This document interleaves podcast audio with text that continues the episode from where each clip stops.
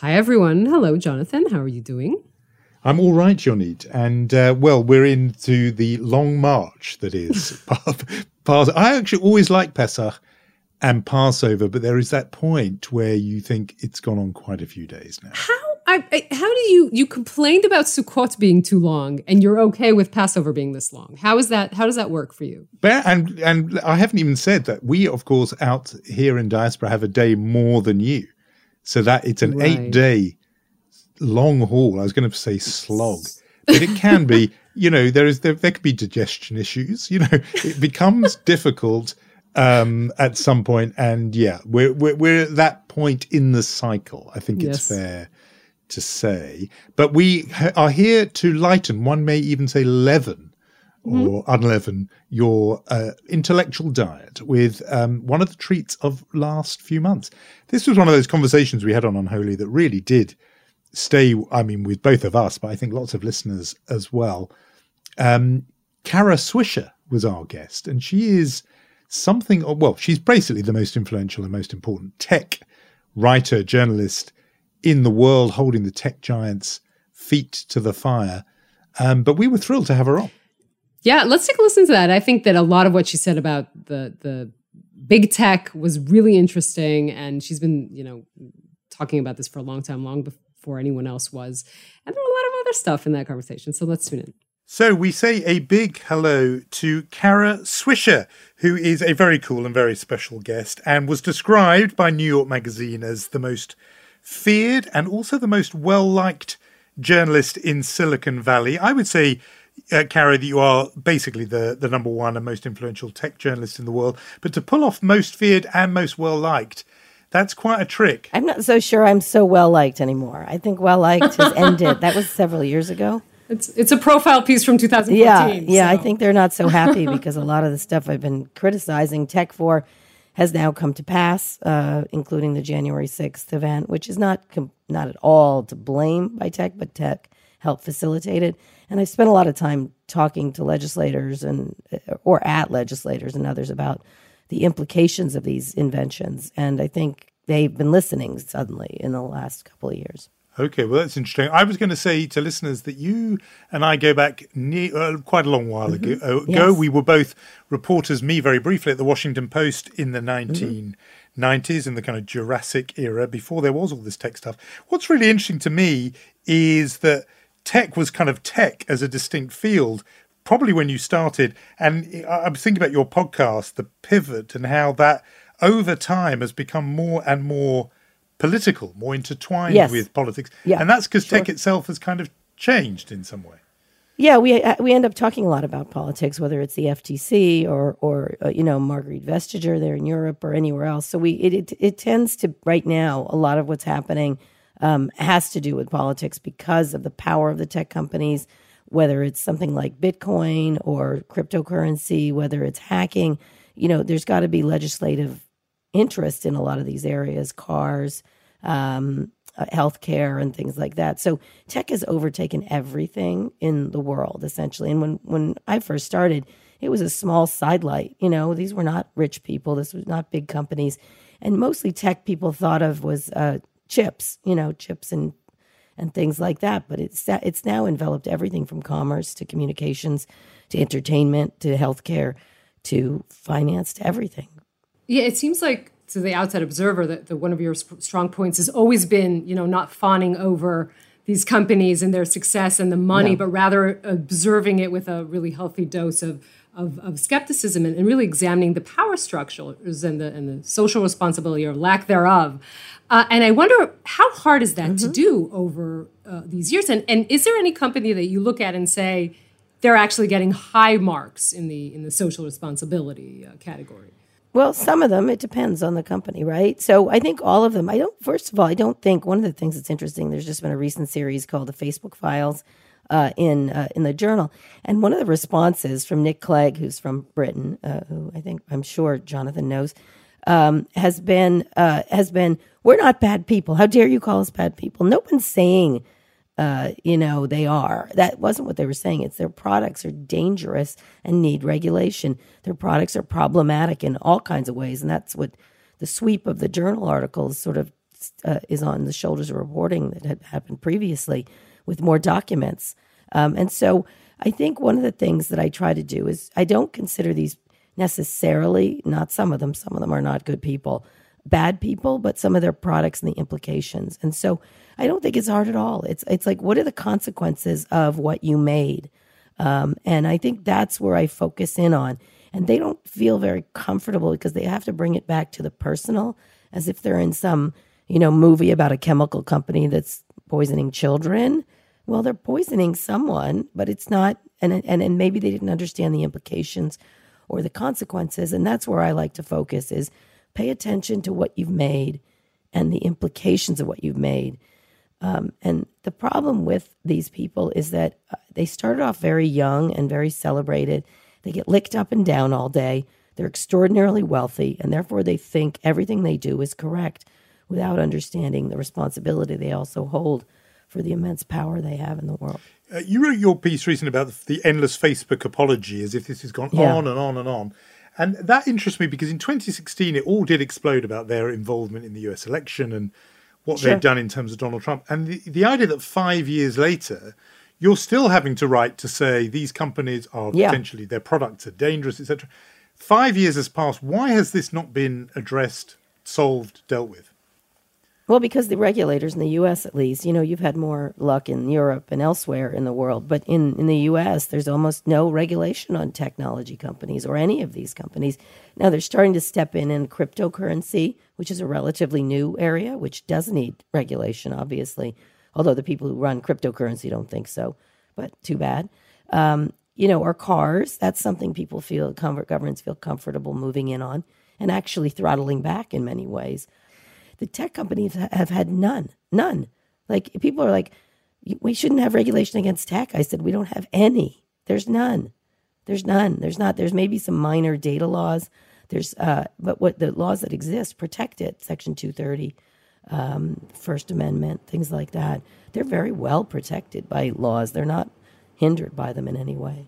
So again, it begs the question. I mean, even lay people, I mean, I'm not tech savvy. I understand that there's a line between Russian propaganda 2016 and anti-vaxxers 2021. And you ask yourself, why has this not been regulated? I mean, you had a very interesting conversation on Sway on your podcast. You spoke with Dave Edgars, and he said something about, you know, no one's going to come for Amazon because at the end of the day, people like low prices. So maybe that's true also to Facebook. You say, you know, I know that my data is, you know, probably in jeopardy in my privacy, but it's so convenient that I don't understand the problem. Well, that's how, you know, the devil shows up, right? It doesn't show up ugly. It shows up convenient. It's like, wow, I can get I get mayonnaise to your home with you just thinking about it. I want a sandwich. Oh, it's there. You know, a lot of people feel, for example, if Amazon had handled the vaccine rollout, everybody would have been vaccinated. They're incredibly efficient. They do a great job, great customer service.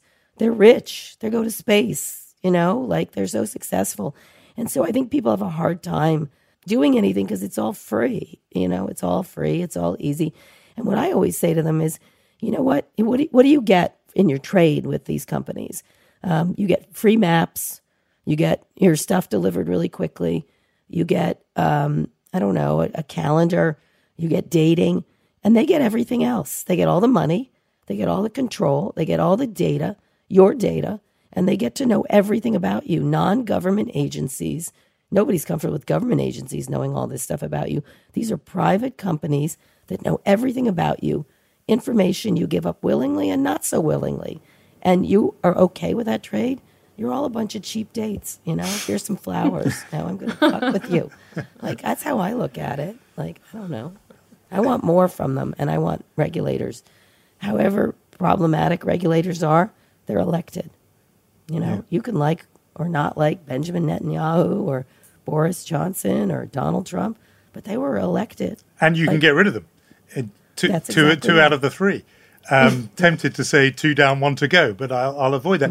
But just tell because I think Bojo's with you for a long time. I think so too, actually. The focus of this podcast is Israel, the wider Jewish world and things. But there's quite a fit there because Israel has, you know, prides itself on being this startup nation, tech, high tech is a big part of that. I mean, do you have, is there a kind of secret sauce in what makes a place, you know, you're in Silicon Valley, I think we're talking to you in Silicon Valley now, there is Silicon, you know, Fen in Cambridge in England, Silicon Glen in Scotland, there's all these areas, the ones that actually work, what is the secret sauce that makes a place particularly susceptible or conducive, hospitable for a successful tech industry?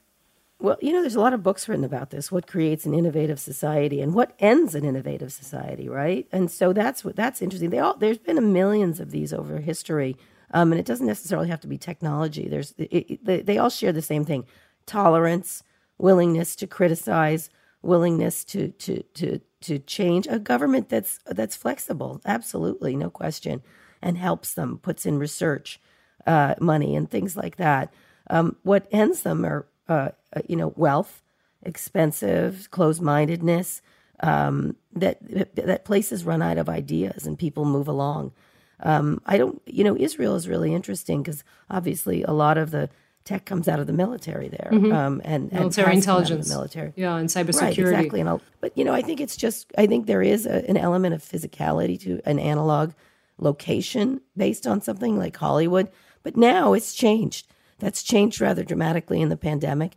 So it'll be interesting to see what happens now that most of these tech companies are going almost fully remote. I mean, although Google just bought up a giant building in New York, but I think that it'll be interesting to see what happens if there is going to be a place or if we're going to be able to find talent across the world, you know, or be able to innovate post-pandemic. You know, the interesting, obviously, the term Israelis used this past year is unicorns, these companies, the startup companies with the value of over $1 billion. Israel had 37 of those in 2020, which is really a staggering number when you think of how small a country we are. I went through the list of just the recent ones, and the amazing thing is there is one female founder of one really? Company. Amazing. And I was wondering how, you know, how that, I don't know what the view from Silicon Valley is, but obviously I'm sure there are more. Same thing. It's the same. That's so depressing. Yeah. Oh, yeah. The numbers are really down. Because, you know, men are smarter. I don't know if you know that, especially white men. They're better than everybody else. Sorry, John. Sorry. You know, it's because they get funded in that level. They get encouraged. There's a lot of, you know, if someone breaks up, goes to a company and opens another, they bring along their friends. The thing I say from the beginning, and it's been a long time thing, is they think it's a meritocracy and it's a meritocracy. They see what they see and then they feel comfortable with that. You can see it everywhere, you know, on boards of companies.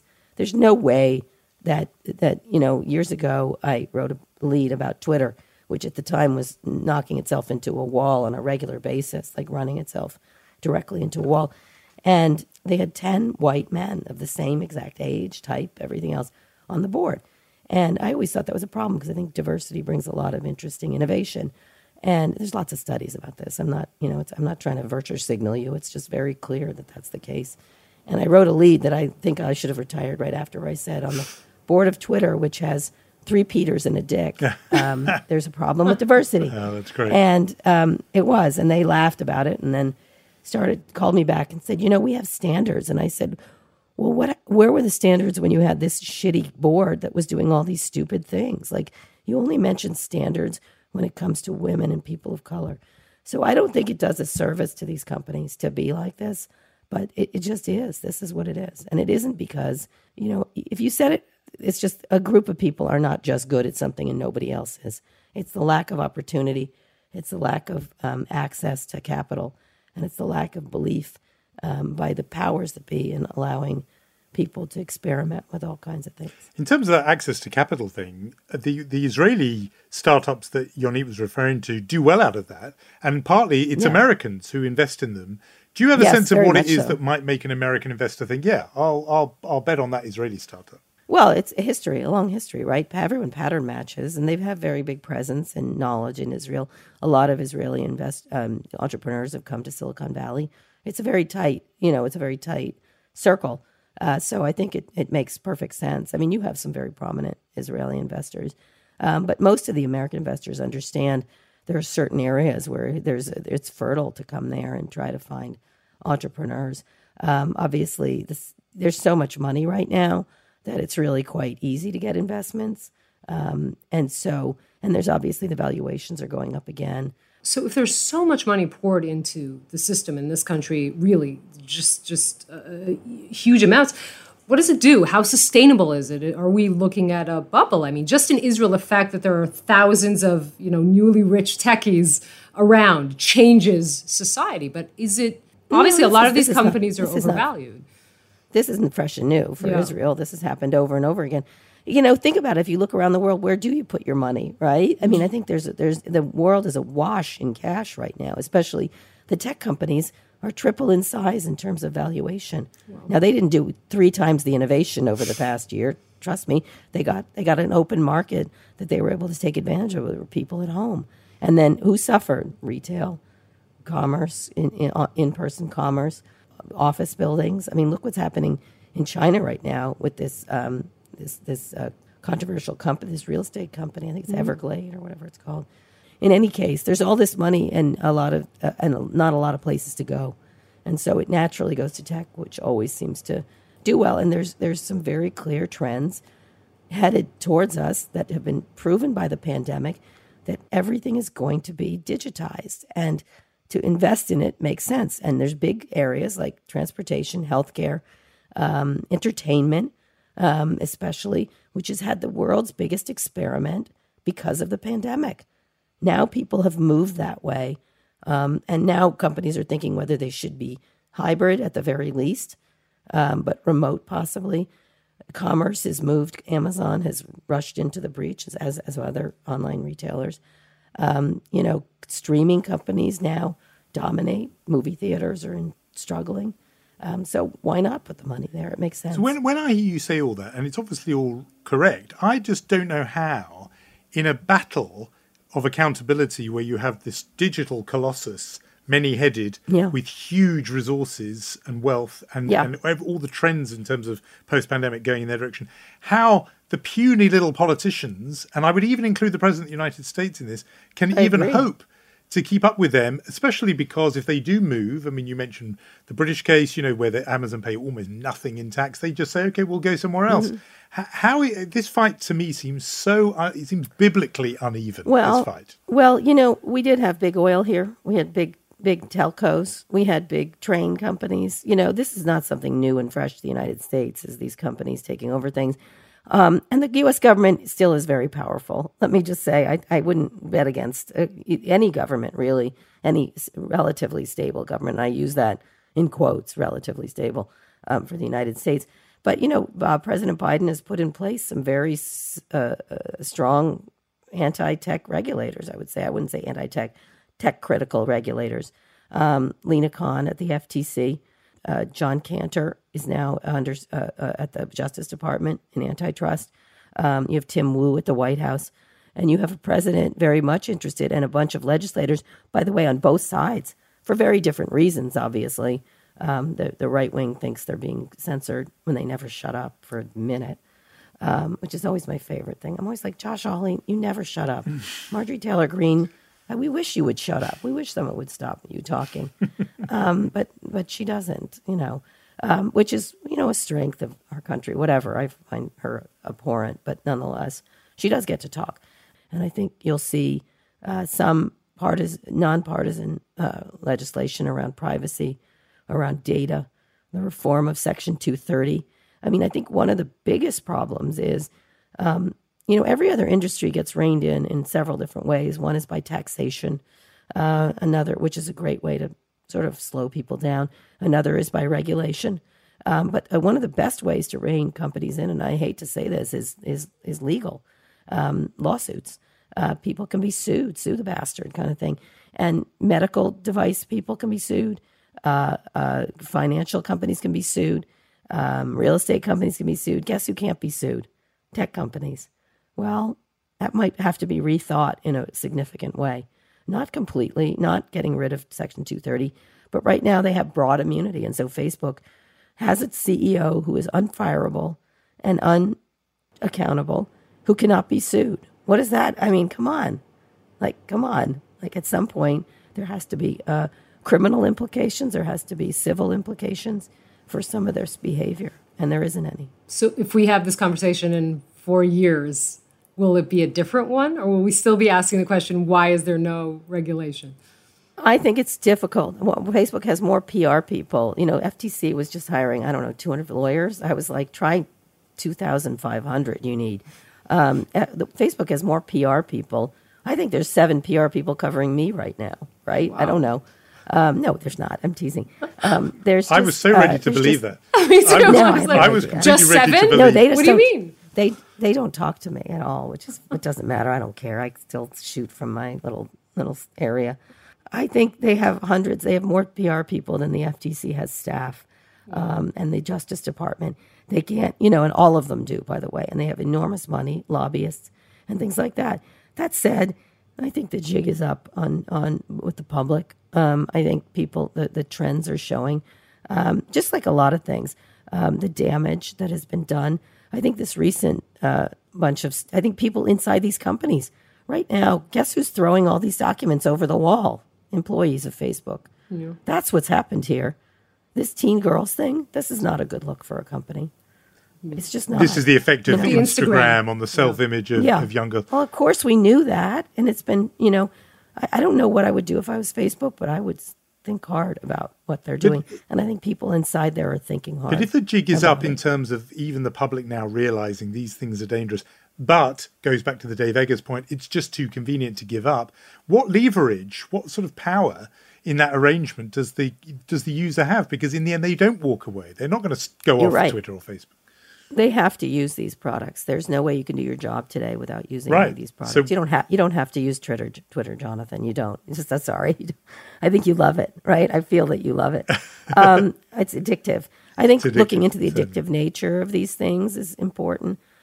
You have power to not use things. You have power to push for legislation. I think there's 2 areas that I think. 1 is liability.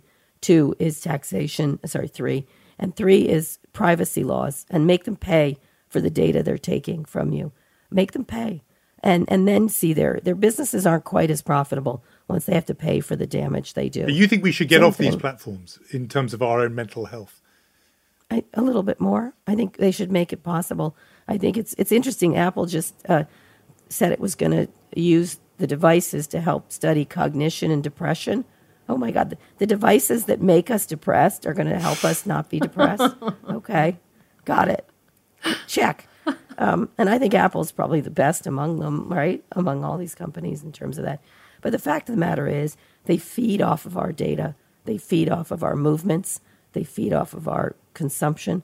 And they have to be made to pay for that in a way that's significant. It's happened to opiates companies. That said, what's interesting is tech entrepreneurs and money, people of money, are the ones paying for all this research into psychotropic drugs, which actually look like a solution to opiate addiction, which is kind of good. I'm like, thank you for the LSD, everybody, whatever they happen to come up with. But I think eventually the government will rein these companies in. I think they've been lax about it. And some of the stuff they're doing, I think, is really interesting. The space travel, some people think it's overhyped. I think it's important. I'm ignoring Jeff Bezos' ridiculous roller coaster ride to the edge of the atmosphere. But I think some of the stuff Elon Musk is doing is interesting and important. Not just ego trip, something important? What's the important bit? Oh, Elon Musk, the stuff with space, how to these rockets, it's very important. If you noticed, he did not go up in a rocket ship. Mm. He doesn't need to do that. He's more interested in going to Mars and never coming back.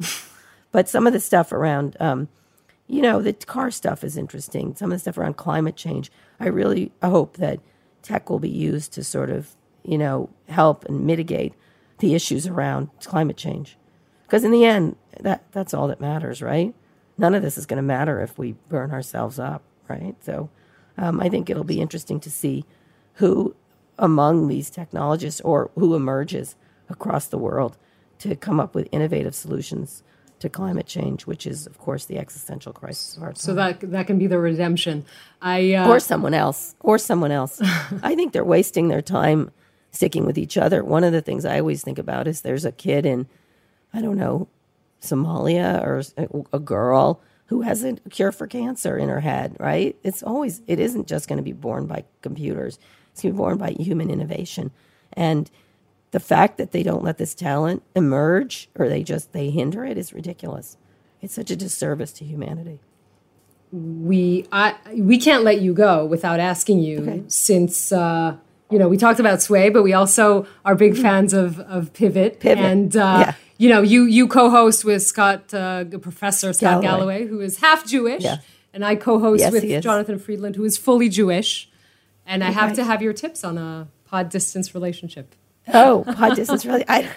You know what? Toleration, I say. Every day, Scott says, this morning, like, I announced I was having another baby. And Scott, of course, immediately claimed paternity and was highly offensive with a series of extraordinarily rude comments about lesbians and sperm and et cetera. And I just, you know what? People get super pre-offended. My wife, who is Jewish, says she's coined the term pre-offended, where people now today, everybody gets sort of up in arms. And I don't say this is about cancel culture, because I think those people who do all the hot take hacks on cancel culture are ridiculous. Some people should have, I call it consequence culture. When you do something shitty, you should pay the price. Sorry. That's the way it is. And I don't think people are hindered from talking. I think that's overblown and used as a way to make money for themselves. In any case, I'm tolerant of when he wants to say something that's maybe a little bit problematic. I think tolerance and understanding, and a sense of humor, right? Yeah. Like, I think those are my middle names, Yonit. I mean, the tolerance I have to extend. You have to be like, oh, you're kidding me, and liking and being able to tolerate dissent and disagreement. I think that of course has changed rather significantly because of the internet. Everyone is instantly angry about or in the rage. But guess what? It's designed to make you upset. It's designed to put you in a rage. And if you resist it, you have a much better relationship. And I don't mean anti-vaxxers, because they can go fuck themselves. They can really, truly go fuck themselves. But I think it's more tolerant of people's different opinions and willingness to listen to them if they're reasonable. If they're not fact-based and dangerous, no, you can slap them until next, Sunday. But I think that's what I, with Scott, humor and tolerance, I would say. I wanted to ask one last thing before we let you go. I know we've said that was the last one, but just because you're so fluent on what needs to be done, this is a question I often ask of fellow journalists who are very good at diagnosing the problems. At what point do you feel like you want to get out from behind the, commentary box and onto the pitch, really? And is I've created lots of companies, Jonathan. Yeah. I left the company. I left the journal to start on my own thing. We just happened to sell it. So we've been doing this sort of, everyone's like, Substack is so entrepreneurial. We were doing it 20 years ago. Walt and I left and did our own conferences. We did our own. I started podcasts 7 years ago because I thought it was innovative. Anyway, what I had in mind was whether this talk about regulation, whether you would seek political office is what I was wondering. Oh my God! I think Facebook would lose its ever-loving mind. No, I think I have. I thought about running for office, but I think I'm more effective here. I think I have a better place. I spent a lot of time talking with Amy Klobuchar and Mark Warner, and I've interviewed Lena Khan and Tim Wu, and so I think I have more power making connections for people and understanding, and then not pushing back. Like, I think I did more good when Nick Clegg released his ridiculous latest. It wasn't even an "I'm sorry," I'm not sure what it was. It was a lot of words typed. That's all I could think of what it was. I think I have a lot more impact by doing that. I just do. I just think it's like impact, like having families or being gay. I think about that a lot. I have more impact having been married and having a lot of children and living our lives in a very proud and open way. And, I think at this point I was joking with Scott, only lesbians and evangelicals are having this many children, except ours are vaccinated. And that's how you do it. You just live every day. And so I think I probably have more impact doing that. Thank you, Kara Swisher, for being in the Unholy Sukkah. We've loved it. Thank you very much. I love Unholy. Can I ask you a question? Sure. Why did you call it Unholy? I mean, I know that series on Netflix. I love Netflix, by the way. There's a company I think is we were there before they were, actually, the series. Oh, were you? Okay. On Netflix. But we called it that because Yonit is sitting in what is sometimes called the Holy Land. But we're a sort of irreverent take on that, I think. Well, Yonit, what's your answer to the... Well, the honest answer is I wanted to call it Two Jews on the News, but Jonathan won with his title. Two Jews on the News. Well, but I think Unholy was a better choice. Yeah, okay. We thought so too eventually. Yeah, so. It's a great name. I really like it. It's a great name. I hope to get to Israel soon. I love Israel. I love coming there. And I really enjoy talking to all the entrepreneurs there and London. Not as entrepreneurial, Jonathan. No, very much not. Will, we would love to have you on again. Thank you so much, Kara. Anytime. Thank you. See, I don't want to see the whole logic for the conversation. For me, was to listen to her giving tips about pod distance relationships. But I thought that was very important, what she said about Scott. And since we did have Scott on a few months after Kara, I just want to give us a little bit of a reminder to what he said as an answer to the same question. I have to ask you, before we let you go, about the podcast medium, which you have been incredibly successful in. And we also interviewed your co-host, Kara Swisher, and we asked her what her secret for a pod distance relationship was with you. And she said patience. Patience.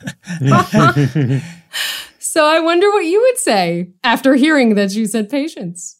Well, I'm a big fan. So, Yonit, I worked my ass off for 30 years so I could be an overnight success, courtesy of Kara Swisher. So I love working with Kara. The nice thing about, and we were going back to polarization, I'm a crude and profane person. I make all sorts of inappropriate jokes. And I think the reason that, and one of the things I believe about progress around embracing each other, people of color, people of different sexual orientations, people from different backgrounds, is I think teasing is affection. I think we'll know when we've made progress, when we can make light of our differences. And one of the things that I really enjoy with Kara is she makes fun of, kind of what a jarhead fraternity boy I am. And, I make fun of her around how woke she is. And we talk about each other's sexual orientation very openly, and we rib each other. And I think that's progress. And also, when I say something inappropriate or profane, there's a quietness and a silence. And then when she laughs, it kind of gives everyone else permission to laugh. Because I think all of us deep down find some of this stuff kind of funny. So what I really like about Kara is that she gives me cloud cover to be a little bit inappropriate. And people recognize that on the important stuff, there's a lot of people out there who are empathetic, good people, want the best for people, but still see humor, still can be crude or profane. It can be vulgar, and that's okay. It doesn't mean they're a bad person. So I absolutely love the partnership. It feels like you guys have a good rapport and a good partnership.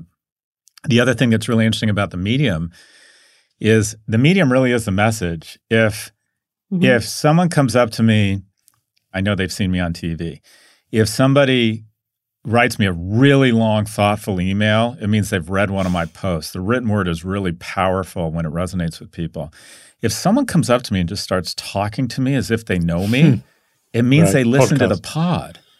Because there's something about being in someone's ears and them getting used to their voice. They begin to believe that you're speaking to them and that you have an informal relationship.